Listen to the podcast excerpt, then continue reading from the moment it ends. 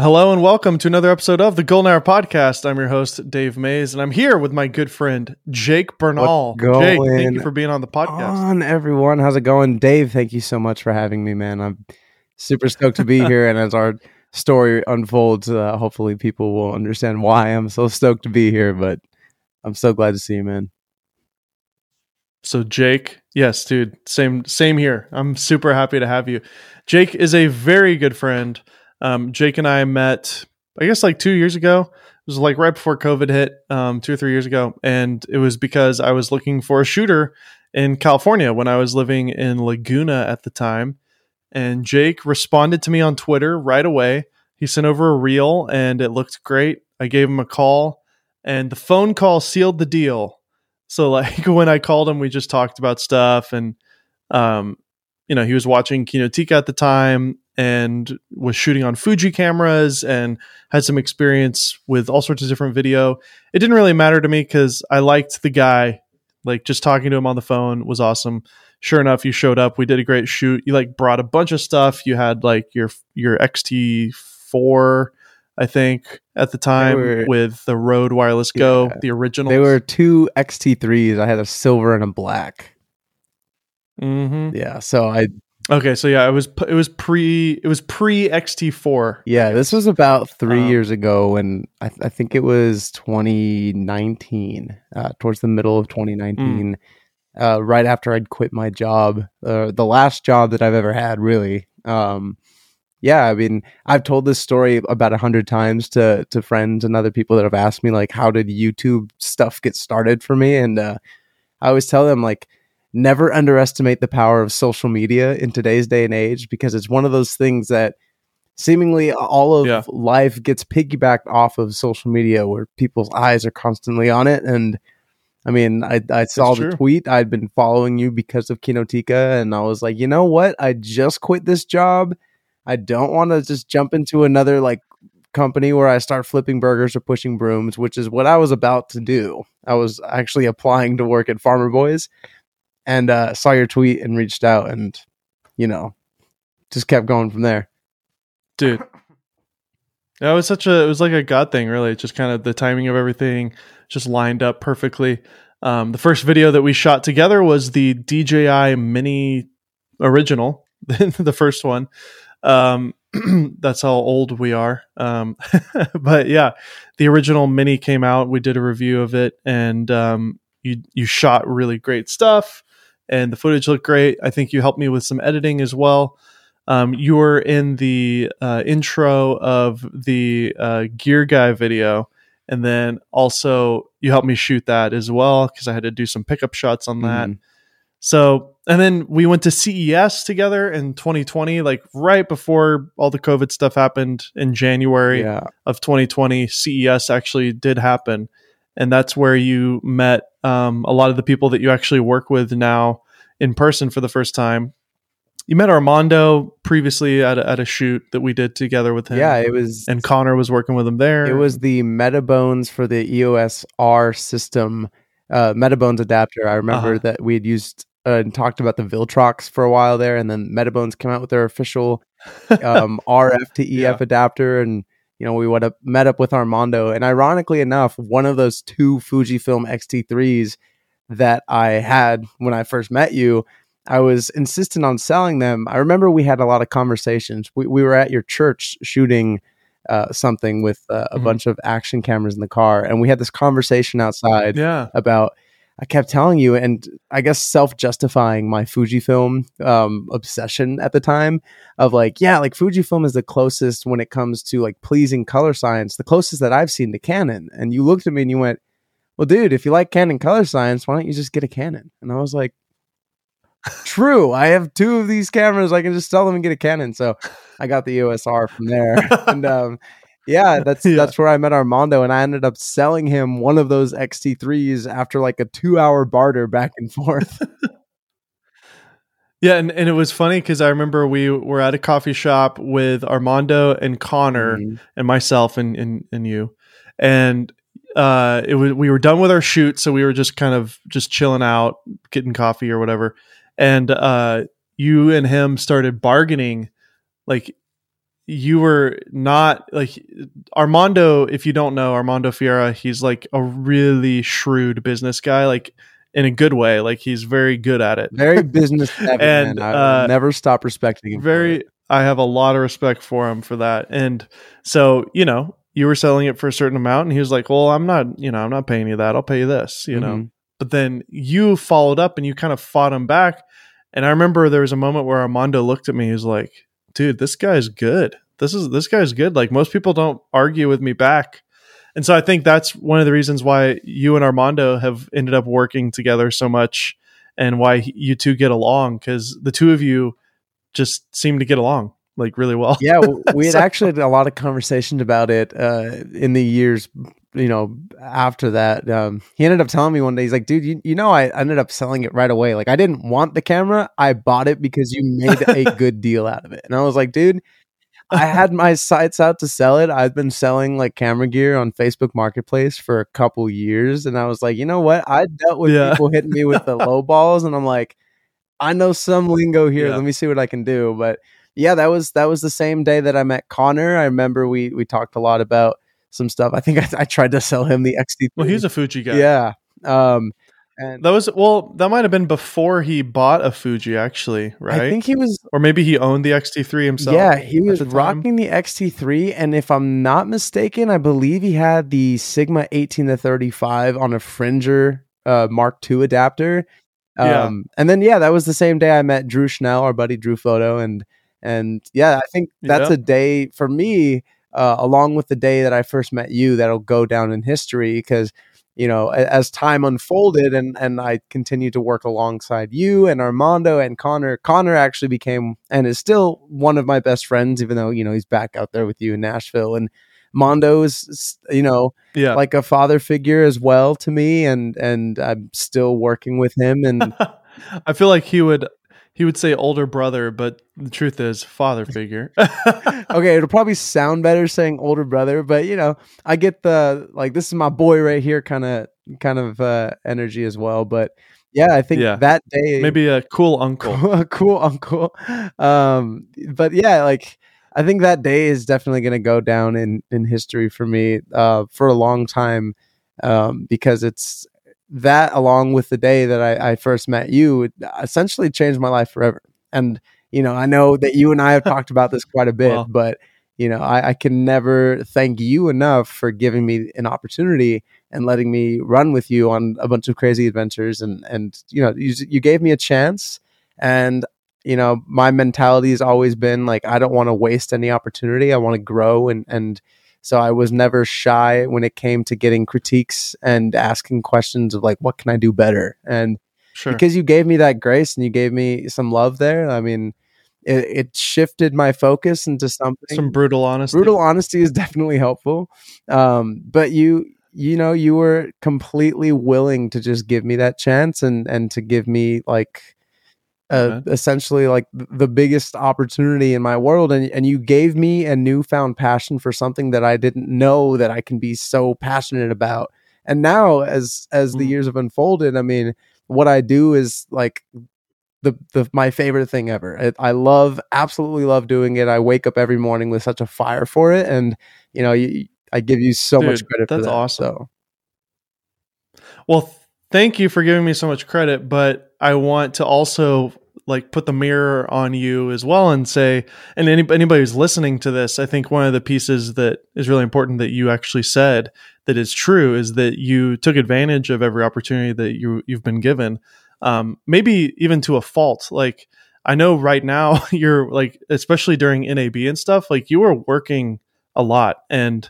Um, you know, you're single. Well, you're not. You have you do have a girlfriend, dude, but like you, you're not married with kids and Yeah. all that, you know. So like you're at a stage in life where it is a good time to kind of hustle and to build your career because as you get older, like myself, you know, like we're doing this uh, at eight thirty at night my Mm-hmm. time um, because I had to put the kids to bed, you know. So like I couldn't, I could stack more work throughout the day if I really wanted to, but that's going to cut into the things that I value, which is family time and stuff like that. So when you don't have those things, it is a good time to hustle. But then I would also also argue, and I hope you are like taking time, you know, to break and to to rest and to have time with family and friends and stuff too. But Yeah.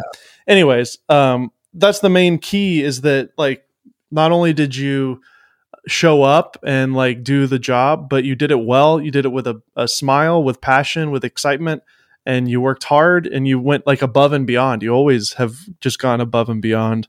And I'm sure everybody that has worked with you would agree, including I Justine, who you now work with as Mhm. well.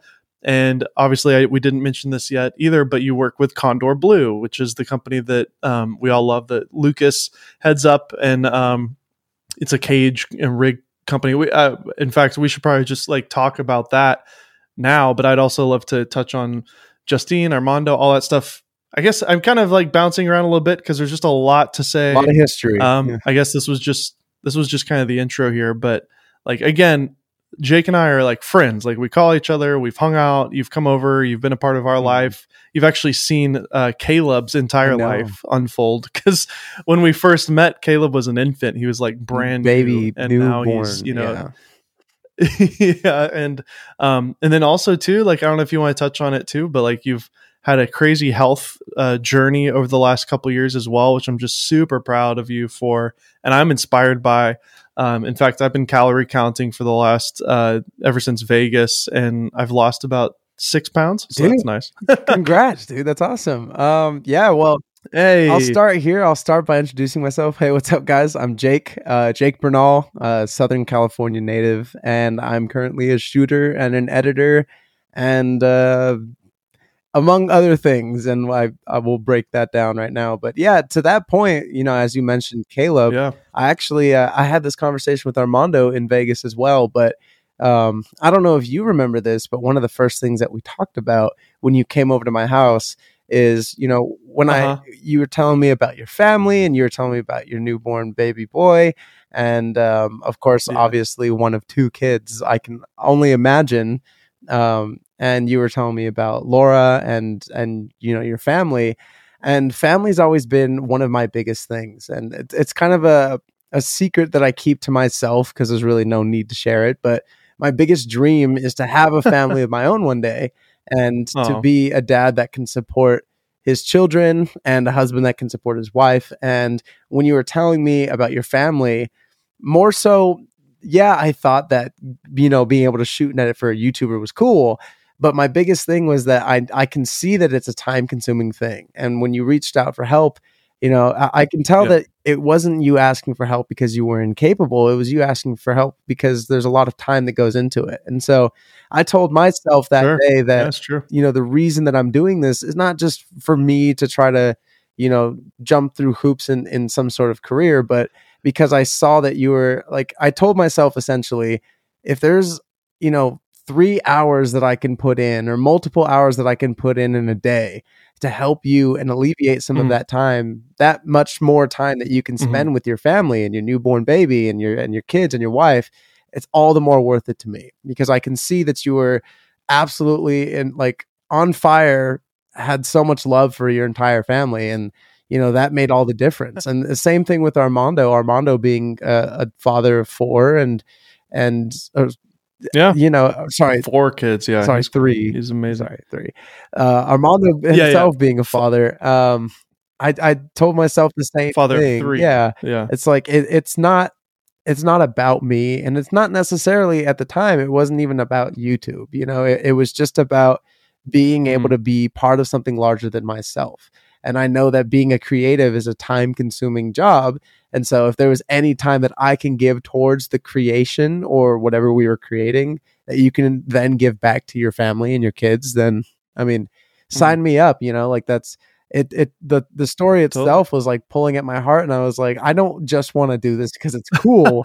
I want to do this because this this man Yeah. obviously loves his family and you know if i can help be a part of that well that's sweet. I mean i'd love to. So yeah that's that's kind of what i've had in mind Thanks, the entire time. appreciate that. Um, you know, when I was working with you and when I was work and as I've been working with Armando, and I, I told them that as well, sure. um, because you know, family really is what I always have in mind. You know, one day I'll have my own, and so while I don't have a family now, I'd rather tirelessly work and and hopefully not burn out, but I'd I'd rather tirelessly work now while I have the energy and youth to um, Sure. so that one day, you know, my family won't have to struggle. So that's kind of where I'm coming at it.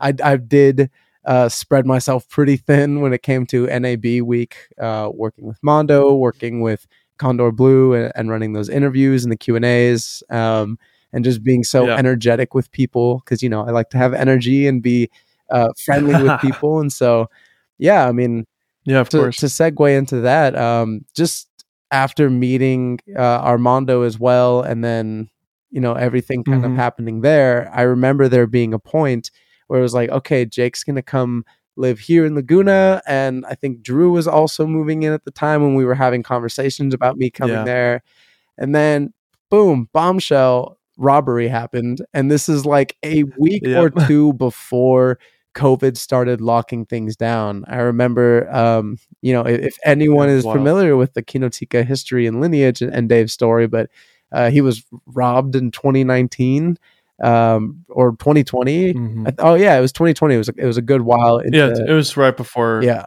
yeah, it was during COVID, right before a, a lot of the lockdowns. yeah, yeah, It was it was before your first move around. It was when you were still in Laguna Niguel, and um, when that robbery happened. Well, we what, what was that? We moved because. yeah exactly So- yeah so it was right before that Yeah, first that first move from there and i don't know like that was such Yeah. a scary thing and i remember like like i wasn't Like, you're the first person I called. I was like, "What do I do?" well i remember like trying And- to help out with the with selling the drone that, and i remember taking pictures and, and having some conversations with people Yeah. online about it and then um, i remember getting home and getting a call from you and you know it was shocking. I, I mean i remember hearing the fear and and like the terror and it was also like like almost shock and i think you had called me just minutes after it happened and i remember going like okay everything you just told me because you gave me so much detail. I was like everything you just told me i made a note of it? Call the police like right now.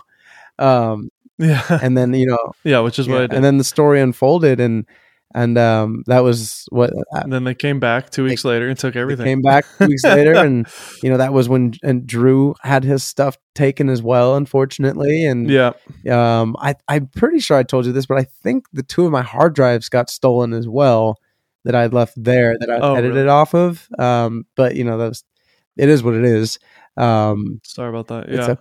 yeah. I mean, it's just it was crazy, man. Yeah, and um, thankfully nobody got Mhm. hurt and everybody was fine. Uh, it's just stuff. Uh, I really don't care about the stuff other than one camera that was like a family heirloom, but um, again, it's it's even that is just a thing. Yeah. And my family was safe. We ended up moving, and uh, you know, we we had a great uh, home after we moved that we really enjoyed in RSM, and then obviously the indie mogul thing happened, and Ted reached out to me when the robbery happened, and we had lunch after the robbery, and that's kind of where I got the offer to host Indie Mogul. So in a weird way, like if it wasn't for the robbery, I don't know. Like I don't. I asked Ted about it, and he was like, "Yeah, that might have been one of the reasons why I thought about you was because I saw the robbery pop up, and so it made me think of you." So, um, in a weird way, like the robbery allowed me to have one of the coolest opportunities I've ever had. You know, hosting that channel for Indie Mogul. Yeah. So, I it was traumatic, and I definitely had uh, some. Um, I had to kind of heal from that for a while, and but you know, I I've also learned now to have proper business insurance and to have like you know cameras everywhere yeah um, not necessarily to keep the bad guys from coming in, but to provide, uh, you know, information to the police whenever somebody bad does come Mhm. in. So, um, anyways, I learned a lot, and it was a, a definitely a reminder that, like, oh shoot, we're not we're not in the old country like Nashville anymore. Like it, it really was like welcome to LA. so yeah what a warm um, welcome unfortunately um, yeah but it's all good. God is good. Everything is fine. Everybody's okay. So, um, but that was yeah crazy. that that was crazy i remember just just kind of sitting there afterwards thinking like like I, I remember also like telling myself like had i been there maybe something else would have happened you know had i been there maybe it could have been yeah. preventable like there's so Well, many it- pieces that you, You can can't really play that game. and no exactly it's it's so hard to like because i remember being there just an hour and a half before thinking like had i been there maybe this would have happened or this wouldn't have happened and you know like obviously I took a step and I took myself out of it. And I was like, I'm just so glad that, you know, Dave and the family's okay being so close to the situation. Um, but yeah, that, that was definitely scary. And I think it was after Yeah. that, that, you know, COVID kind of took over, everything started shutting down and, and nobody really needed any Yeah. shooters or editors or videographers. And so I kind of just sat back and, um, Uh-huh. and I had started, um, just doing my own thing, eating in the savings, and I started picking up more and more work with Armando, whom I'd I'd shot on some sets with, just doing BTS photos. Um, when he did a, a production with, I believe it was the EOS R or maybe the A7S three. It was some some camera that we did, and um, I remember shooting on a set Mm. for Armando, um, just thinking like this is awesome, like life's on the up and up, and then you know COVID shutting everything down. Um, everyone was taking a break, and I kind of Yeah. just sat there with my camera in my hands, thinking like, well, this will probably last like a month or two. Little did we know, right? As we're going into our uh, soon-to-be senior year of COVID. Um, but yeah, I kind of just sat there with my camera in my hands, thinking like, I don't know what to do, man. Like, I, I so I just started. I picked up my guitar, started posting covers on my story, and then um, just just sat there. And then eventually, work picked up again. Um, and I think at this point, Mhm. Connor had made the decision to move back with you um, to Nashville. And while that was happening, I, I kind of just, you know, I got hit up by Armando saying like, "Hey, uh, do you want to, you want to come work with me?" And so that's kind of how that picked up there. And you know, there's there's a bunch of little in betweens Yeah. as well. But in in shooting with Armando on that set is when I met Lucas because it was Lucas's production company, Moai Films, that um, Mondo was using for this shoot that we were doing. And you know, Lucas presented himself, and he was such a cool dude. And and I remember seeing all the Condor Blue products cool dude. everywhere, and I was like, "Wow, these things are cool." And he was like, "Yeah, thanks, man." And I was like, "Where'd you get them?" And he goes, "They're mine." And I was like, "Yeah." And uh, it kind of took a second to realize, and then he goes, "Yeah, yeah I'm like I own the company Condor Blue," and I was like, "Oh." Oh, cool. Um, I thought you meant like you bought these, like clearly they're yours. I didn't know you owned the company. And so that was my first introduction into that. um, before Connor had moved, we'd we'd done some stuff together with and for Condor Blue Uh-huh. or Lucas. And so that was my introduction into Condor Blue. And then I want to I want to say like a year cool. ago now, me and Connor were working on some videos, some product videos for Condor Blue. And Lucas had asked me if I Uh-huh. can come and be part of the team at the time i was just i was working so much with mondo and doing other freelance work that i uh, you know i didn't feel like i had the time to and you know a couple months ago i pretty much said like let's do it. Like let me let's i want to see what i can do you know let like put me on the team and and let's get running. And so i've been with condor blue as the uh, head of social media and marketing now.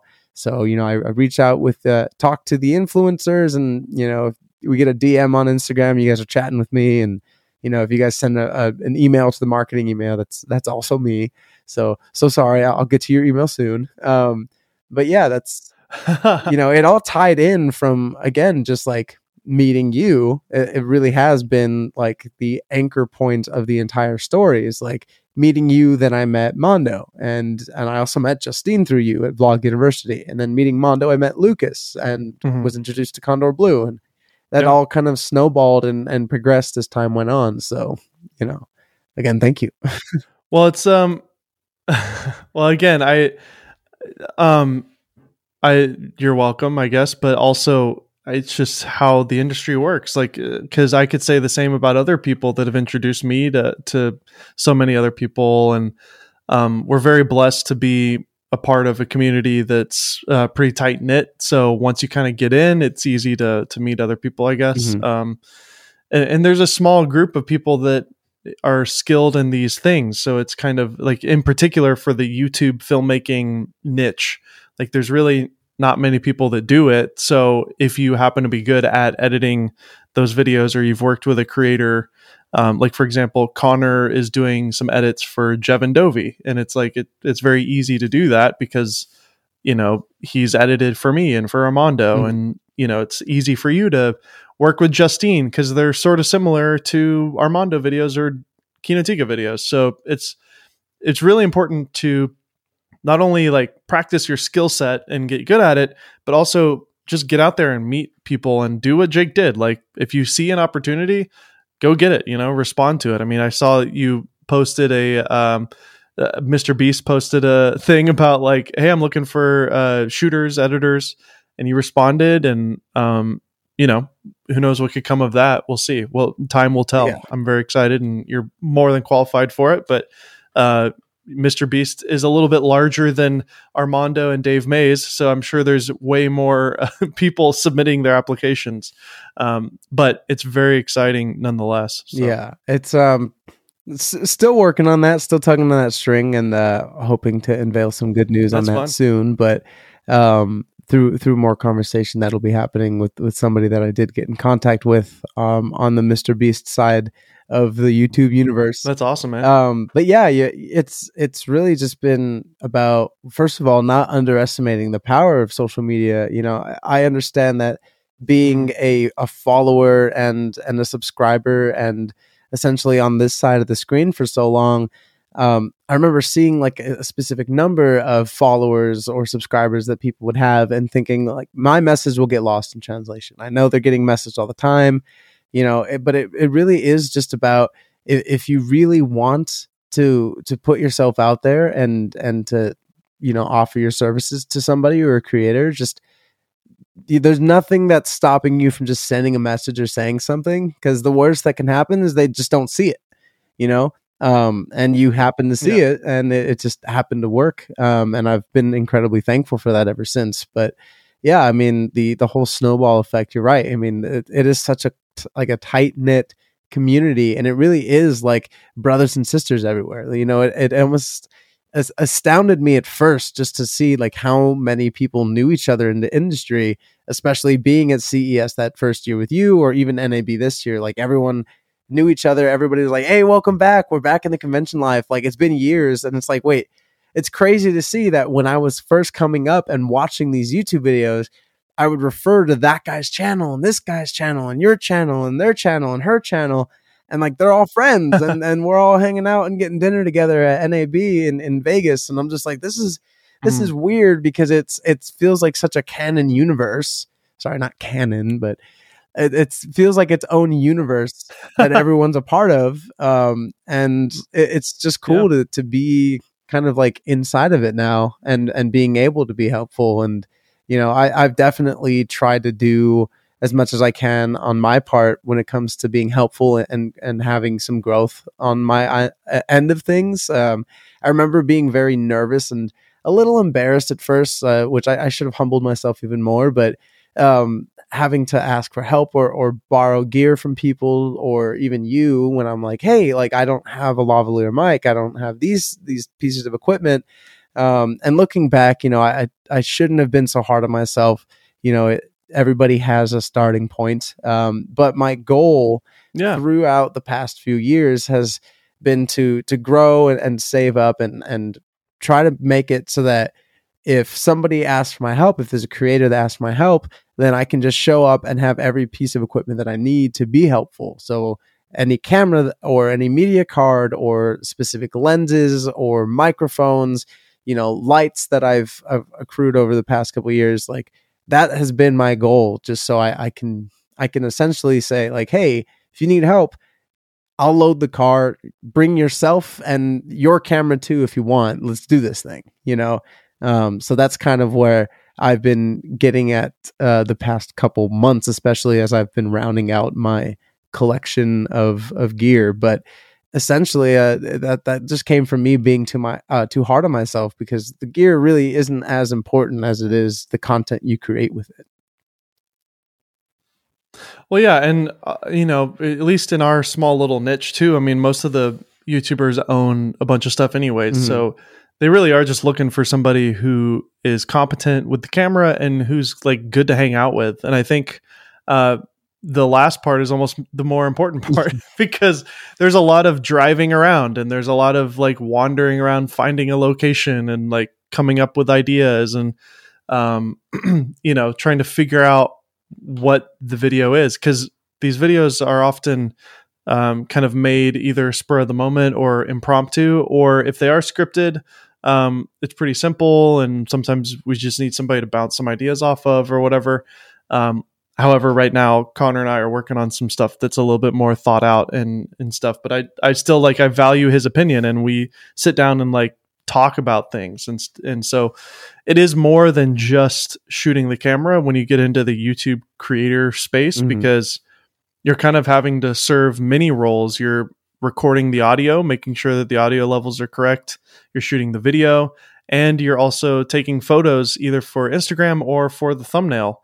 And understanding all of those things for a YouTube video is what makes a YouTube content creator person uh, a specialty uh, kind of niche uh, freelancer. Because you are able to understand like when you're done with a shoot like hey are did we what's what's your idea for the thumbnail you know like if if I were to just hire some random video person like they would maybe not even consider the thumbnail Mhm. but it's important you know to remember all those aspects of the YouTube uh, creator space you know? Yeah. what are your thoughts on that? Like, what are some of the things that you bring to the table that you think if, if other people want to get into working with other creators, like what are some of the skills that you find valuable um, when you're working with people like Justine or Armando? I think in terms of the thing that I I've found the most valuable is in trying to be adaptable to other creators' workflow because uh, I, essentially Mhm. just like to be as helpful as I can, and you know I, I don't want to have any speed bumps because I I do know that there are other people that have the ability to do this as well. So you know I want to be able to just hit the ground running and not have to ask too much in terms of direction um, and obviously, I like to grow and learn. So I'll obviously like first edit, first round draft of editing. I'll be like, hey, give me every note that you possibly can, so that you know I don't have to ask for these notes again. Like so I can get it right the next time, and you know there, there won't have to be too much back and forth in conversation with the editing process. And um, I think being able to at least familiarize yourself with different NLEs like DaVinci Resolve or Premiere or Final Cut is definitely helpful. Armando is native in Premiere and Justine in, in Final Cut. And, you know, I've I've done some editing work for Jenna, Justine's sister, and you know, she uses Final Cut as well. Mm. And, you know, I, I've done a lot of stuff in Premiere, like projects in Premiere when it comes to editing, and I'm still trying to get the color grading down, but um, I think just familiarizing myself with different NLEs has been super helpful. Um, and then honestly, just adapting oneself to different styles. I think that if I brought my own style of what I'd imagine shooting this video like, there would be almost too much conversation about like, hey, I was actually looking for this, or hey, instead, like let's let's go for this um i think just just getting past myself and and realizing like this is not my channel. This isn't my content. I'm i'm here working alongside them. I don't want to take anything away from them. I, I want to contribute as much as i can and be helpful. So just being as adaptable as i can and letting go of the parts of me that's like okay well i really think that we should do it like this instead that's not my call. Now there's definitely been plenty of times where they've asked for creative input that i'm more than happy to to to put out there. Um, an example is when the Insta360 One RS came out. Little action camera, Uh-huh. super fun. Um, I remember Armando and Justine both had to do a video on it, and I took on the challenge of essentially planning it and shooting it and editing it for both of them, the videos for both of them. And I did it the same day. So we all three of us met up on in one city, one location. And I essentially was just Mm. you know, thank God the FX3, the camera that I go to, has two card slots because I'm like essentially like, okay, uh, take one, Mondo, card one, shoot. And then I'd be like, okay, Justine's turn, uh, swap cards, uh, take one, Justine, go. Like, I, and I was just like bouncing That's the funny. footage between the two cards so that I wouldn't get confused, and then obviously like like inserting footage in, into each video where I would. But um, I remember I think we had finished shooting that on I believe a Friday, and they were like, "Hey, we both need to post these by Monday. Are you sure you got this?" And I had in my head like because I shot it, I felt like confident that I can edit it because I, I essentially like to edit in my head as I'm shooting it and and try to be as strategic as I can when when shooting and, and being as like purpose. I, I try to have every shot have a purpose. You know, I like having extra B roll is great, but I, I try to get as much use out of it as I can, especially to you know preserve and conserve card space. But I, I just remember thinking to myself like.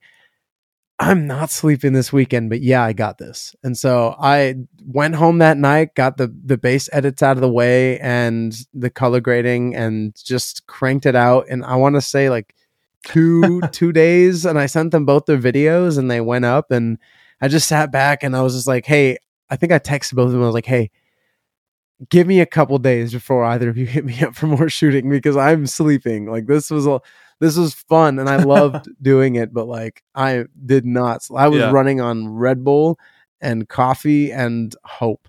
Um, but yeah, like And what? And hope. uh, very little. Um, but the thing was that bo- both of their videos were different styles because they're you know their channels have different styles and and um, you know thematically different as well. So um, you know having to essentially trying to make myself a sponge and and take in as much Mhm. as I can information wise by studying their past videos. Like you know when I first started uh, shooting and doing some editing or for you know, Armando, I, I just remember like, okay, I, I'm gonna study his videos, and, and it was I'm so glad that I was friends with Connor and still am friends with Connor because I remember asking him questions about editing and you know where he where he put his thought process in editing and and studying his Connor's work, which I never told him this because I think he'd like hold it over me, but I studied his work on Armando's channel for a, a while just so I can hit the ground Wow. running and be like, okay, if this is the uh, the footage that Armando's looking for, if this is the editing style that Armando's looking for, like I need to do my homework. I need to do my research and do my Uh-huh. due diligence to Armando because he's given me this opportunity. I'm gonna I'm gonna do this so that I don't have to, you know, spend too much time learning when he just wants to work. So you know, I, I didn't I didn't Sure. want to have to be coddled and and and taught every step of the way. I just wanted to say like, okay, I I did my learning. I want those notes to correct myself where things are wrong, but let me just hit the ground running. And same thing with Justine. You know, when I started shooting and editing with Justine, um, I studied her channel. I watched previous videos in the past couple months, and I was like, okay, this is what her flow looks like. This is like the music style that she goes for. This is the tone, and you know, this is like the colors grading that she usually goes with. And so, like, let me adapt to that. So, you know, I'm I just Yeah. sent in a, a video yesterday, and I told her I was like, this might be my favorite video that I've edited for you so far because I had a lot of fun with it in both shooting it and editing it. And um, I mean, all green lights and, and thumbs up. Uh, it it should be up soon, but like, it's things like that, like Cool. being able to just say like, hey. I finally got down this workflow. I, I finally got it down. And obviously, there's no such thing as a perfect video. There's no such thing as a perfect channel. And there's no such thing as perfect content. But if they're happy with it and I'm Mhm. able to just say, like, okay, I'll shoot it. Let's take this footage. I, I'll give you something to work with, or I'll give you a video that you can post. Um, I think I, I get a lot of like, I don't know. I, it just feels really good when I don't get too many notes back. But, you know, obviously when I get a note, I don't beat myself up over it. I'm like, you know what? It's good to see that there's notes in like Frame.io on the timeline. I see, you know, if it's peppered with notes and, and, and things of that nature, I don't get discouraged. I like to read them and be like, okay, now I can apply this the next time I shoot, and these notes won't have to be there next time. And I, can you know hone in on this workflow Yeah. and I essentially make it hopefully get to the point where one day it's like okay uh footage here's the video and then it just gets posted and and that would be great um but for now like it's it's Yeah. just like being able to be humble with myself and say like there's no way that I can just jump onto any project and be like I got it down perfect you don't even have to watch it trust me just post it like there's no way that I'm gonna ever be in that position where I'm like, trust me, this is perfect. Um, you know, like being able to say like, there's always room to grow. Give me those notes. I I love asking for notes. I love learning through critique. Um, I think in doing that, it, it helps me grow even further with myself. So, you know, in making my own videos, I did these these little vlog series that I kind of stopped putting too much energy into, but I kind of developed my Mhm. own style for narrating and, and telling a story by picking up what I had learned in the past few years working with these other people. And so um, I think that there's a quote that I heard, and I don't remember where it was applied, and I don't even remember who said it. But the quote goes In failing to copy somebody else's style, you create your own. And so I think there have been times where in in trying to replicate a certain content creator's exact style, when I get those notes, not necessarily it being called failure, but just notes of improvement, I was able to, I- I guess, form my own type of workflow and my own type of style that I like to apply that I then put into my own videos. Mhm. So in my little videos that I made, you'll see some vlog type style stuff, and then there's talking head, and then there's narration, and you know, I, I like to leave Mm. people with an overall positive message, and all of that is in a video about me getting kicked in the balls by Stevo. So like, how positive can it really get? I I tried to make it um like bits and pieces of things that I've learned from other channels. So I guess just to answer your question, sorry for the long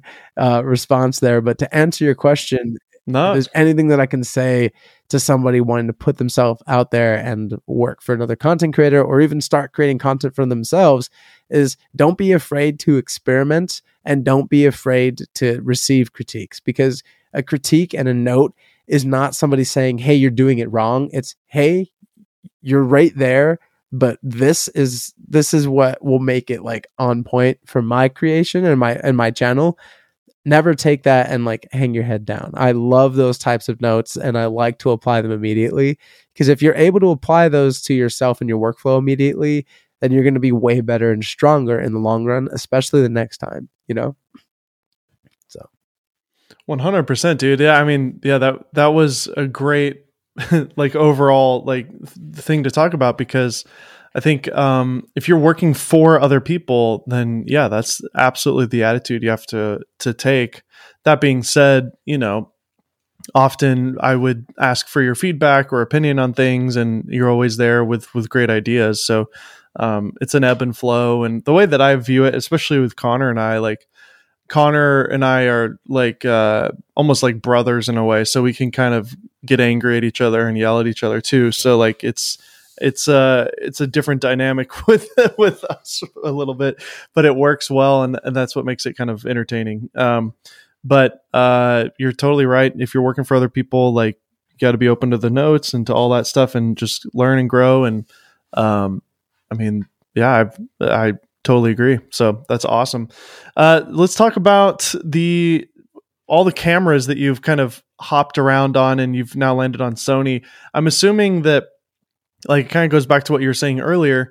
A lot of the gear that you own is because it's stuff that you're using with the people that you're working with. Yeah. And currently, Sony FX3 is like kind of the best camera to use for the work that you're doing and for the creators you're working with. Mhm. Um, you know, but when we were working together, I think I had one or two EOS Rs, maybe one. I, I, I don't remember how many I had. I, th- I, I think at one point I did own two, Yeah.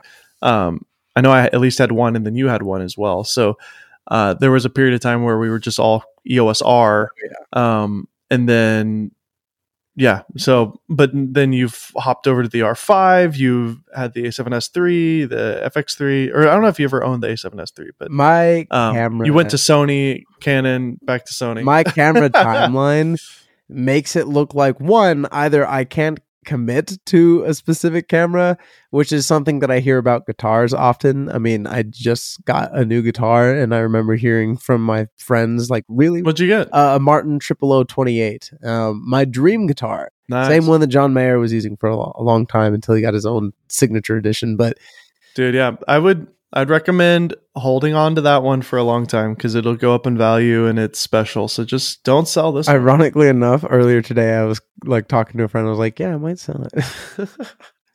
um, it's it's not that I'm I'm not content with any piece of gear, whether it be like a guitar or a camera. It's the, it's just that I'm I'm always so curious about what else is out there. But you're right, I should just land on something and, and appreciate it and hold it over time. I'm hoping that this will be my like Willie Nelson trigger, where it's all like cut up and, and beat up and it's got like road worn love and story on it. So I'm hoping this is that guitar. But you know, if, if you ever see me post this guitar, anybody that's out there listening, if you ever see me post this guitar for sale, like whoop me in the shape, please. Okay, so back onto the uh, camera story, my timeline. Um, yeah, I when I started with you, I was rocking two XT3s, and then we had that conversation about I was like, yeah, Sony or Fuji's color science is so great. It's almost like Canon's. And you're like, well, you should just get a Canon then. If you rave about Canon color science, you're right. Sold both of those XT3s and picked up an R with a battery grip, and then I adapted the 24 to 70 2.8 Mark II EF. And then after that camera, I had the mm-hmm Sony A7 III because that was the camera to have at the time, and everybody was rocking the Tamron 28 to 75, I believe it was. And then I picked up the 17 to 28 yep. Tamron lens, and I had that little like package deal there. Then I quickly realized something.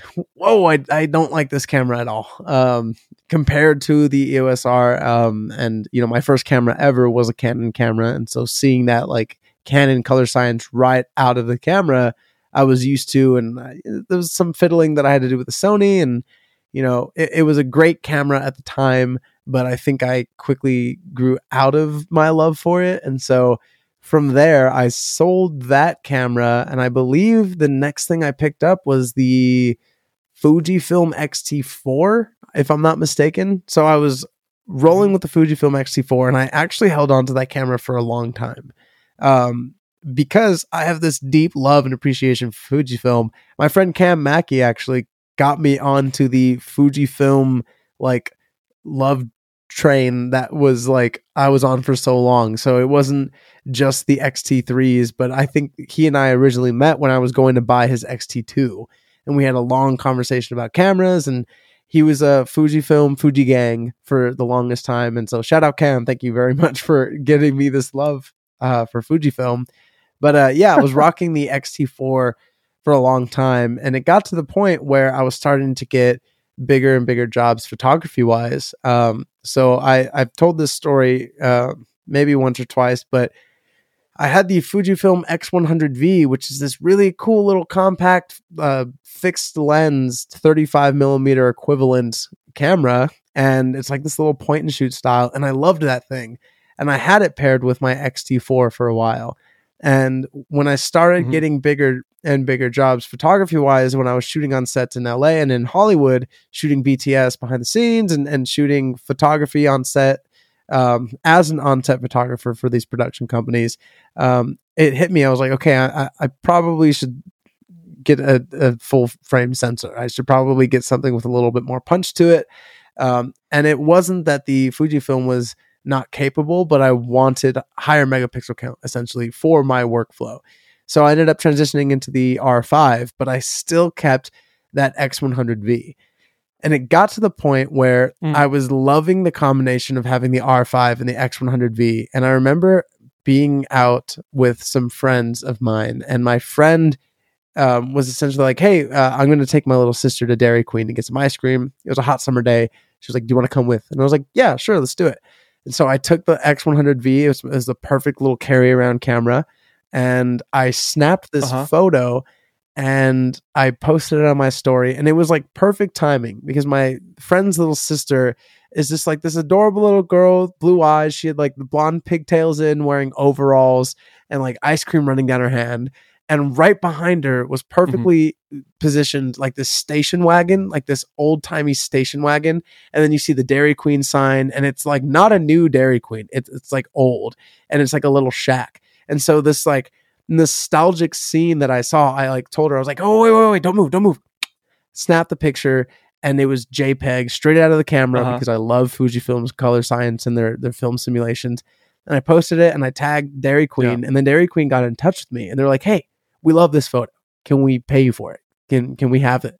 And so I got in contact with somebody on their team and they're like, Yeah, tell us about this photo. Like, like what was the story behind it? And I was like, I just I didn't want to just tell them like I took it for fun. It wasn't a shoot. It was just it just happened. But I I essentially just told them I was like, Yeah, I was just shooting for fun and and thanks for liking the photo um and that was just from me having a good time with this little APS-C fixed lens X100V like a $1200 camera yeah. and posted it on my Instagram story, tagged them, not thinking they'd see it, but essentially saying, "Look, Dairy Queen's in this photo.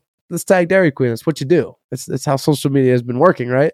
And yeah, they they reached out, got in Yeah. touch, and and um, had, had we had started planning doing a shoot for Dairy Queen, and then some COVID things happened, and that conversation kind of tailed there. But you know, I, I guess it's on me to pick up that conversation again. But um, in terms of workflow, yeah, I, I had been shooting on Armando's X or sorry FX3 for a while there, and then shooting his thumbnails and, shooting Uh-huh. other content for him on my R5.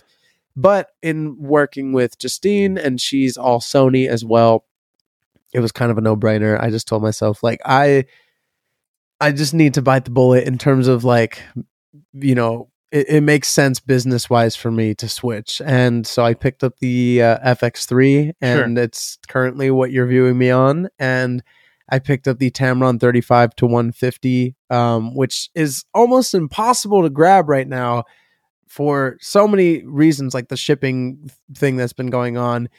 I got so lucky finding this lens. Shout out Cardinal Camera, by the way, out in Philadelphia, I believe, um, for helping me out. and like, I gotten a phone call. I, I remember searching through Facebook, looking for this lens, like hoping that one person was going to sell it. You know, because it's right now it's so hard to find this lens. 35 to what? 35 to 35 150, f2 to 2.8 constant, um, or not constant, but f2 to 2.8. Wow. Um, it- Yeah. F2 to yeah, 28. and it's Yeah. incredibly sharp, Cool. really great range. And I told myself, like, if I'm shooting for somebody else, I'm not vlogging. I don't need a wider lens. This is the only lens that I'll need to shoot yeah. You'll be their s- content. Yeah, I'll be set.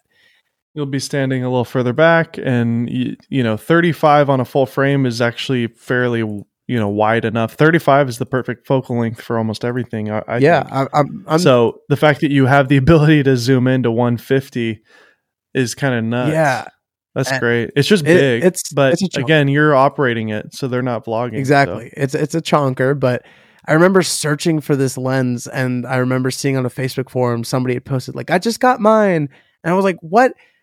I think you tweeted about it the other day, but B and H when you like sign up on their email list of like remind me or notify me when this becomes available every two weeks, I they know. send you that email of hey B and H product reminder, and then you have to like read halfway and it's like we regret to inform you. I, I kept getting those, getting my hopes up, thinking like i know come on, so stupid and so it got to the point where I was just searching Facebook Marketplace and somebody was like, I just got mine. And somebody was like, Where'd you get it? And they said, like Cardinal Camera in Philadelphia. Mhm. And so I, I went to their website. And this is the only website that I saw that it didn't say out of stock and it didn't say back order or pre ordered.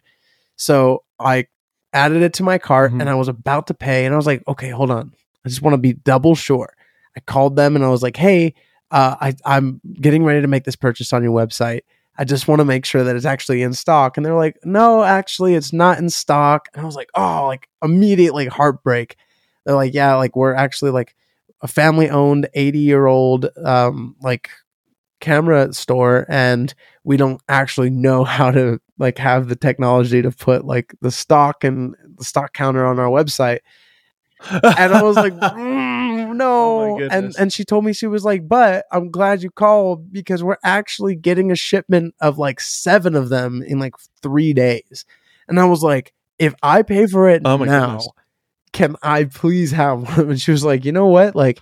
Like you're you're you're very kind and you're very nice and and you know we started talking chatting back and forth and she was like if you order it now give me your order number and as soon as we get it I'll send it to you directly and I I didn't pay tax and I didn't pay for shipping and it arrived at my door in like five days. So like so much love, Dude, so much love, Cardinal Camera. Thank you very much. Um, and I just remember Cardinal like Cam. holding this and it almost felt like uh, what's a good like metaphor for this? Like the first time the Power Rangers morphed into a Power Ranger.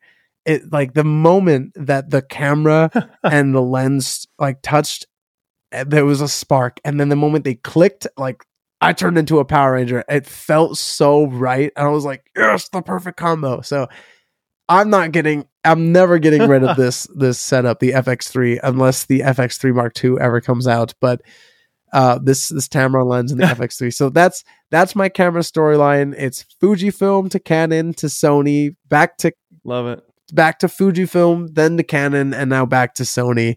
And I'm pleasantly surprised with the FX3. Uh, was looking into maybe picking up an FX6 or an FX9 at some point down the line, but Like good luck finding yeah, good luck finding one of the FX6s. They're like they're they're sold out everywhere. oh, I have my ways, Dave. I have my ways. You sure do. Clearly, dude. Clearly. Um, I yeah, I being around all you guys at NAB, literally everybody had a Sony camera at NAB, um, whether it was an FX3 or an A7S3 um, for video, and the size is amazing. The color science is great. The IBIS is amazing. Obviously, the low light is like next to none. Um, but my Canon does look really good. I still like how it looks. It looks really nice. So- I will say, I I do in terms of just straight my opinion.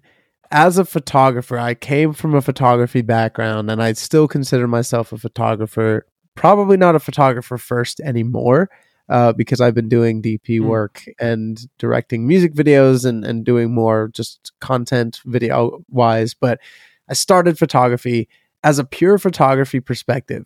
Canon will always take the cake, in my opinion. I I love. I, I did a photo shoot with Justine using the FX3, not having an EVF, knowing Ah. it's only 12 megapixels, and it having such a low megapixel count. I was like a little concerned at first. Megapickle. yeah, I did that one. That's a that's a Zach Mayfield term. Yeah, Yeah, I, I have my Cranon and Fuji Juice hats here as well. Um, but yeah, I as Oh, very nice. I remember being a little nervous. I was like, this is 12 megapixels and you know, it's this is like a really fun shoot in a studio. Will it hold up? And I used lights and, and flash and all that, but I was really surprised. You know, the, these are pictures that, Yeah. are going on a website and are going on social Oh, it media. looks great. Yeah, she. I think uh, some of the last Yeah. things that she posted uh, with the blue background on her Instagram, uh, I took that with the FX3, and it it held up. Awesome. I did kind of miss having an EVF, but I've already adapted my shooting style to not needing one. But uh, in terms of like straight out of camera and editing, like post work with photography. I loved the Canon R5 and I Mhm. still kind of lean Canon, but video wise, I mean, I feel like it's a no brainer. I love Sony. And in the months that Armando Sure. was trying to convince me to switch, jump ship from Canon and go to Sony, I told him every time, I was like, dude, I fully admit.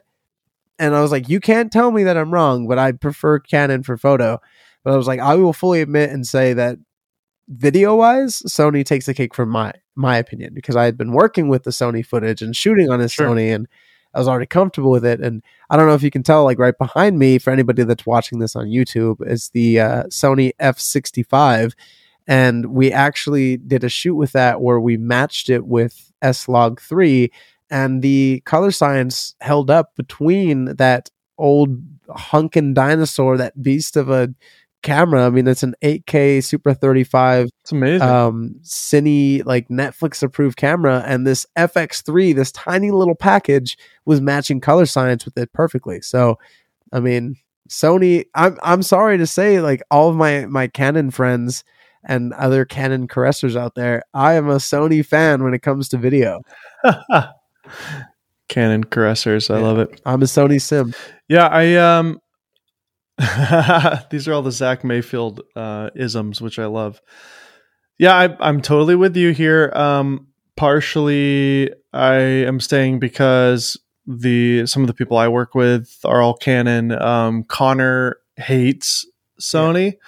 So I'm kind of like eh, I don't really care either way to be honest. Like if he's operating it he's he bought he bought your R5 yeah, by the yeah. I'm I'm glad that he, to hear that he hates Sony, which means he's happy with the R5 because like yeah, I sold him my R5. yeah and but i and i own the c70 now and i love it um and he always wants to use his r5 and i want him to use my c70 because it's better but it's a little bigger so he kind of complains about it but uh connor i love you um so yeah but i've been using the c70 for like home video which is hilarious but um, with a tiny little like stm lens on it and the built-in mic on the camera is actually really good and So I'll just use that for like home video. And I've got like built in ND, really good in camera audio, and 4K 10 bit internal, you know,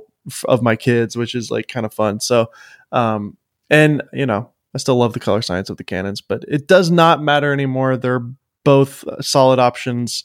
Um, the Sony's look great clearly. Yeah. So, which is very That's exciting. I, that, that's the biggest point that anybody can make is that there's no such thing now as a bad camera. I mean, they're they're all absolutely Mhm. incredible and can do incredible things, and they all have completely capable video functions. Even even like the um, the base level consumer cameras these days are shooting 24 and 30 uh, 4K uh, some of them full frame with no crop, and it's incredible. And I remember seeing actually the first video that I ever saw from Kinotika. I don't think I ever told you this. The first Kinotika video I ever Mm. saw was the original Canon M50 video, which I believe is still to this Oh, day, nice. if I'm not mistaken, your most viewed. Most popular one. Um, that was actually the yeah, over a million views on that. yeah, one, and um, that was like the first Kinotika video that I watched, and I just remember sitting there thinking, and I, I had the M50 because of that video. Um, before I ever met you, I, I picked up the M50 because of it, and um, I just remember like, in with that in mind, there's there's no bad camera anymore. It's just preference. You know, everybody's gonna have preference. Uh, Sony doesn't take bad photos. I just prefer, it's my preference to go with Canon. Uh, Canon doesn't shoot bad video. Sure. I just prefer, in my preference, Sony. I mean, in a perfect world, honestly speaking, I love Black Magic. They don't shoot photos. I can grab stills from it, but if Black Magic made some sort of like full frame hybrid camera, I'd probably snag that. You know, if uh, if Lumix came out with uh, like the S5 is a great option. You know, every camera manufacturer makes a, a stellar camera. Uh, even that Nikon Z9 compared to the A1, compared to the R5 or R3, like all of those flagship models, you can they, they pretty much go hand in hand. Like any professional can pick that up and do great work Totally. with it. So, you know, when people say gear doesn't matter in today's technologically advanced uh, age, it's essentially true. I mean, anybody can start a YouTube channel even with a Canon M50 or even their phones. Just the way that technology has continued to expand and progress, there really is no bad camera. But all that to say, you'll never see me shooting on an Nikon. well, the Nikon Z9 is pretty legit. yeah, it's so. a legit camera. but no, I I hear you. I hear you. I hear you. Um, so yeah, so what are you what are you working on these days? Like, let's what what's kind of what's going on right now? What are you most excited about? What are some of the things that you're looking forward? Yeah, so we just got back from NAB and I've been editing and working on a lot of the videos that we were doing for Condor Blue. As some of you that attended NAB might know, I was hosting some Q&As with some of our uh, favorite collaborators and creators, Dave included. So if you guys, you know, that video will be out on the Condor Blues socials soon. But um I've been working on those and then working Cool. on more shooting and, and editing for both Mondo and Justine. Um, but right now, what has kind of been underway is uh, I'm going to be starting a YouTube channel and hosting a YouTube channel with Armando. Armando's a lot of his channel is based on cinematography, videography, and talking about uh, cameras and and these incredible uh, accessories that come with cameras as well. Um, but we really wanted to, to curate a channel focused on photography and teaching photography and getting people excited about learning photography. And so that channel is going to be coming soon. I'll be hosting that and and I've been writing scripts for that and game planning it and I believe we're going to start shooting it sometime next week. Episode 1 is going to be uh, in the works, but I'm super stoked to to be working Cool. on that. Um, you know, I I've been told by some friends that I would do okay in front of camera, and it took me a long time to be comfortable doing that. Uh, as you mentioned, I had this like long health journey in the past two years, and a lot of it had to do with my on camera confidence and you know just having conversations with people like you and with Armando and even Justine, just talking about me being in front of the camera you know, I finally opened up to it and I finally warmed up to the thought of, you know, putting myself out there in that way. So yeah, I'm, I'm I, you know, decided to uh, say, you know what, let's go it. Let's, let's give it a go. Let's do it. And so, Uh, it's going to be called Photo Bites. Uh, it's going to be Mondo Bites and Photo Bites. So Photo Bites is going to be coming soon, and that's it's all geared Cool. towards photography. So if you guys do want to check that out, then please do. I don't know. I don't know how to plug things, but it's not out yet. But yeah, that that's that's under works right now. Well, that's gonna be it's gonna be really exciting, man. I love that, and I'm really happy for you. And um, I don't know if you do you want to share um your about your weight loss journey, Yeah. uh, at all, or- yeah, I, I or, not? of course here. yeah it's it's part of the journey as well um yeah so i to to touch base on that uh, in the past two years i've lost about 130 close to 135 pounds now uh, so i was creeping towards that three hundred pound mark and last i checked i've i'm sitting Wow. at about 155 and that's just because i i did keto for the past two years so you know i remember in meeting dave Congratulations. Thank you. Thank you. Um, when I met you, I remember, I mean, I looked probably a good amount different. Um, and that was just, you know, I, I grew up and spent my whole life kind of just being like this chubby kid. And then I went from being a chubby kid to a, a tubby teen. And from that, a bigger plus sized ad- adult. And, you know, there was, I, I was always happy with myself in terms of like my own life, but there were things that were coming into fruition, health things that started coming up that were getting scary to me. Um, so a lot of negative um, things that were impacting my health started to concern me, and so I, I made the decision two years ago to just kind of flip that on its head and try to live a healthier lifestyle. Um, so I started keto and Mm. I've been doing it now for about two years. I haven't had a cheat day since I started, and it's it's been one of the harder journeys that I've been on, but it's definitely been one that I've learned a lot about. I've learned a lot just listening to other people's stories and and hearing people's uh, journeys with themselves, not just about weight loss, um, but just in in making healthier decisions, whether it's mental or physical uh, for themselves. I've I've learned a lot about myself in doing this as well. Um, and then uh, you know, unfortunately, it's not an easy thing to just go from looking like one thing for at the time 21 plus years to now that I'm I'm 23 looking like this other thing and you know it, it almost feels too drastic so there there are even still some times where I struggle with body Mm. dysmorphia and you know my own mental image and that's something that I've I've Wow. had to make strides to overcome um, which I'm still I still do struggle with there are still a lot of times where it's hard to see myself in the mirror and not see what I saw my entire life just because it's different now um, Oh my goodness, But dude. Okay. even even Yeah. things like yesterday um i i was hanging out with a friend and, and catching up and a an old story popped up on my snapchat from a couple years back and i watched it and i was i looked back at myself and i was like wow like there really has been a lot of change um but i still have to reflect on myself and say like how much like even if i change on the outside can i say that i've had growth on the inside and so you know even things like uh, maturity levels and and just like overall the way somebody carries themselves um i think a lot of that has Mhm. changed as i've gone through this like like weight loss journey um just the way that I, I carry myself i feel more comfortable now in my skin. And i remember there being a lot of times before where i was physically uncomfortable with the way that I'd carry myself, and I I had my self conscious uh, mindset that would kind of be in the back of my mind at all times. Um, when it came to the shirt sizes that I was wearing, and you know the way that my arms were positioned when they rested on my sides, and so I remember trying to lean way too heavily into being a comedic relief character and that came off a lot of the time as just immature and a lot of immaturity.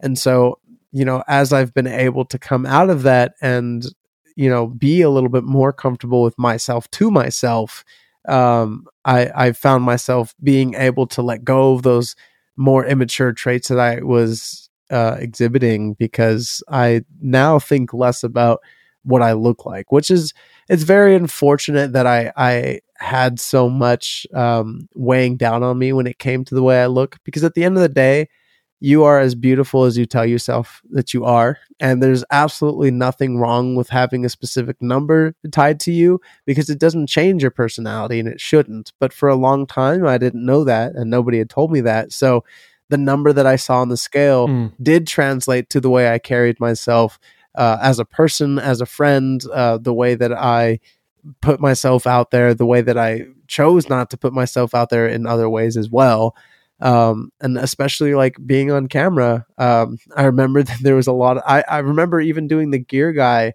uh, intro with you, overthinking what I was wearing and overthinking like you know is my shirt too tight? Are the buttons stretching? Like you know, I, I remember having those thought processes, but also thinking to myself like this is beyond me, and it's almost like weird of me to complain about it and it'll probably be weird of me to bring it up and you know it makes no sense for me to sit here and complain about myself because at the end of the day there's only one you there's only one dave there's only one jake unless we have twins but still there's only one you and so it's up to you to to make uh, your your self-love count where it should and so i you know that self-love aspect of it was something that I had struggled with for such a long time. And admittedly, I, I, still have my struggles here and there when it comes to that. And like I mentioned, like having body dysmorphia and not being able to unsee certain things about myself. But, um, you know, the, the weight loss was just the first part of the journey. The,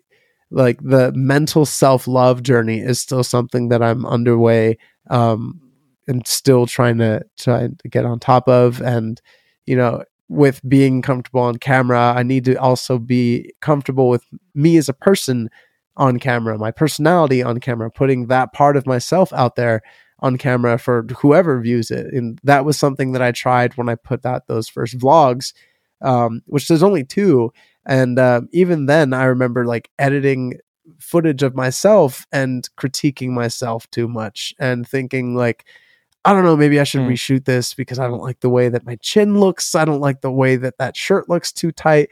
I don't like the way my arms look and just being very nitpicky and being very like oh, too conscious about sorry, too conscious about my appearance and I don't know. I I think that that's mm-hmm. something mm-hmm. that you know, it's not an, an, uncommon struggle for people to feel and I think that there was a long time where mm-hmm. I had support from my family in saying that there's nothing wrong with you or the way that you're built, but you know, there's always going to be people on the outside making comments, making jokes. You're, you know, you almost convince yourself when you're unhappy with yourself, like I was for so long, that people are looking at you or people are making their judgments. And I still convince myself of that every day that people are looking and making their judgments or making their jokes.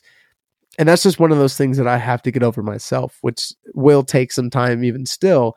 Um, but yeah, I mean, that being said, um, it, it, the reason that I chose to take that journey, it's it's because to circle back um, to one of the first things that we talked about, my dream is to have a family and be able to provide for my family and take care of them. And I remember having these um, these health problems come up that were serious. They were, they were getting very serious, and it was getting to the point, quite honestly, where I was pre-diabetic.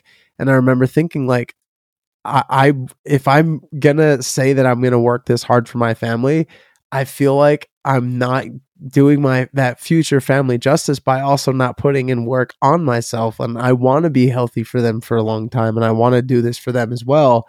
So I made that decision sure. um, you know after I heard that news and had a conversation with my friend about uh, specific things.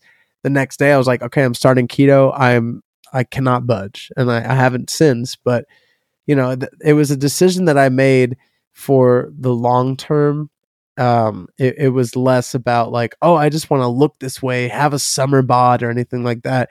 I would just, you know, it, I just wanted to be healthier for me and for my family in the future. I'm not doing it for any other reason than that. Mm. And um, yeah, I mean, even even yeah. now like my current girlfriend um, having the conversation about you know like where i came from and showing her pictures and and having a conversation about the weight loss journey and like where my you know even now if i struggle taking my shirt off at the beach or anything like that like having those conversations uh, are still very hard and it's still very shocking to me when i'm able to get past that like discomfort and be in that uncomfortable state but still putting myself out there.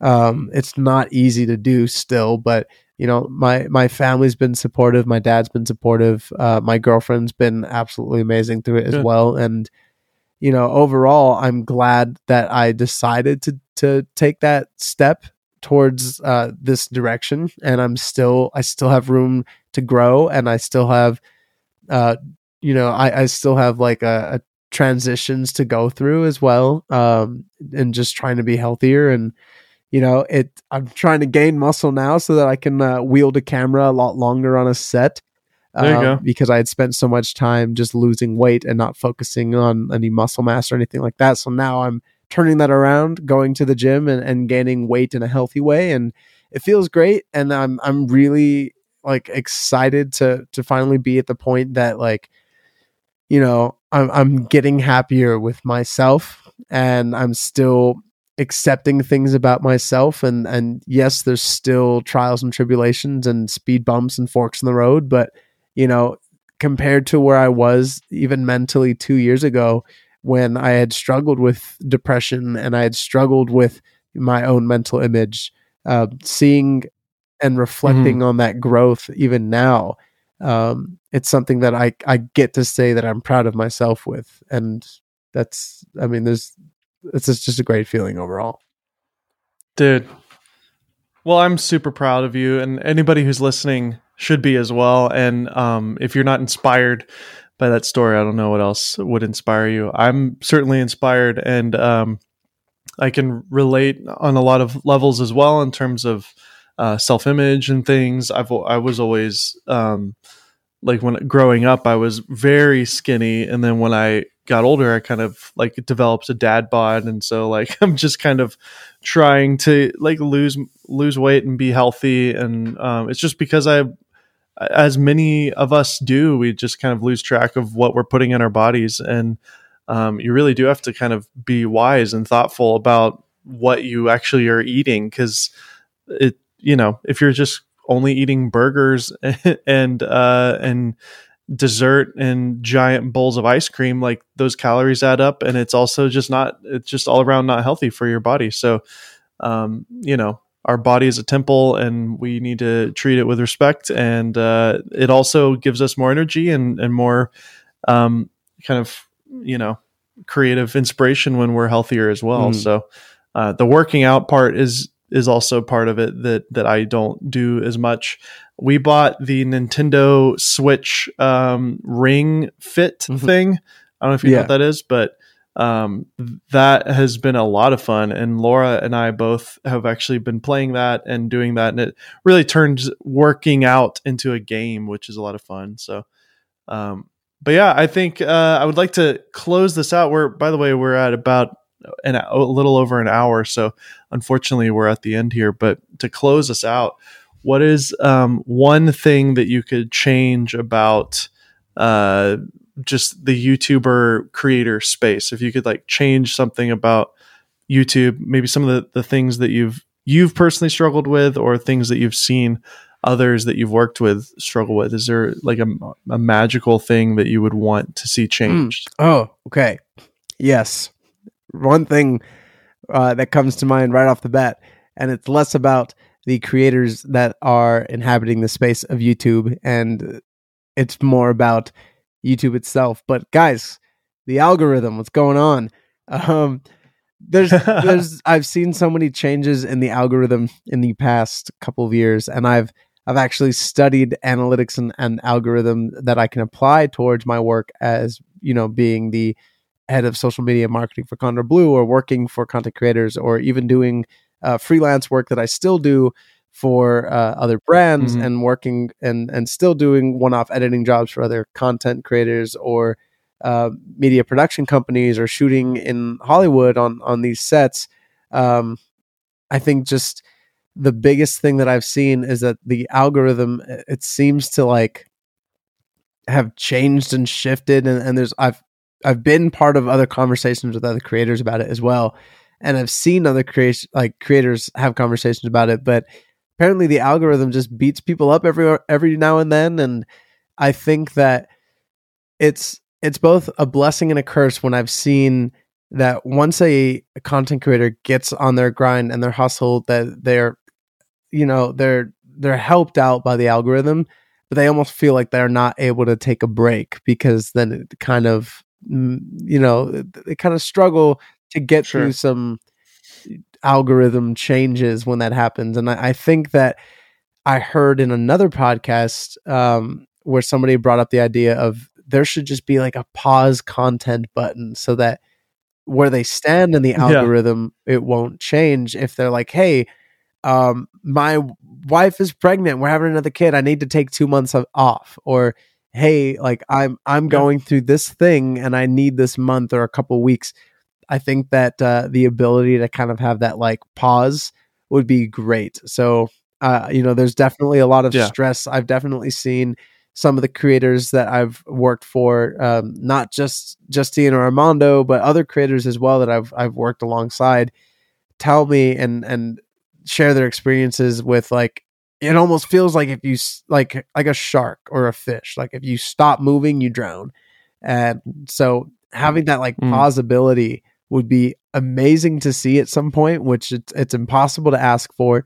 But um, yeah, I think uh, it's almost scary, and that's kind of been what's held me from starting my own channel is that I know that it's a long term, day in and day out commitment to see the type of growth that people would expect to, or at least hope to have when it comes to content creating or being a YouTuber. So I think that um, Yeah. just maybe little tweaks in the YouTube algorithm would be awesome. Um, but other than that, like every That would be everybody is so welcoming and loving in the YouTube space, and it really is a tight knit community of brothers and sisters that band together, and you know everyone's supportive of, of one another, and we all have some nutty ideas every now and then, and you know it, it's just um, you know it's it's a great space to be in and i'm i'm more than happy to be a part of it in any way shape or form and will never stop um never stop working for it and never stop loving being a part of something greater than myself and i will never stop thanking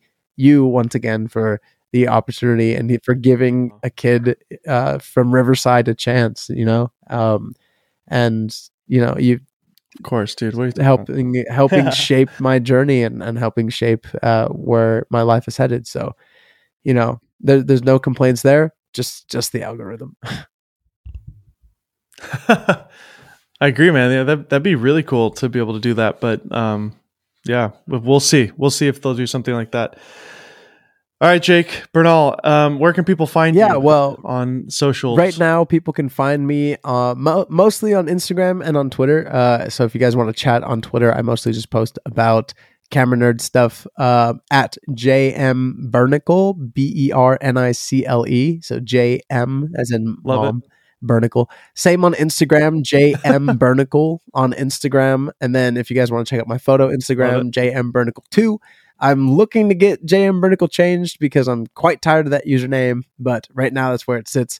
So if you guys want to give me a follow and I think it's cool, dude. you know it's unique i've had some conversations uh, especially with like mondo about how it makes me a bit harder to find and i agree but the one person that has the jake bernal instagram is like been inactive since 2013 and was like 12 or 13 years old Uh. the last time he posted and i've not been able to get that account like deactivated so i can snipe that username but Yeah. anybody and I just I just searched on Twitter, and somebody also is just sitting on it. But you can you could get those probably, but it's a lot of work, and I, I don't know how. i've been trying for months I kind of like the as long as your name is.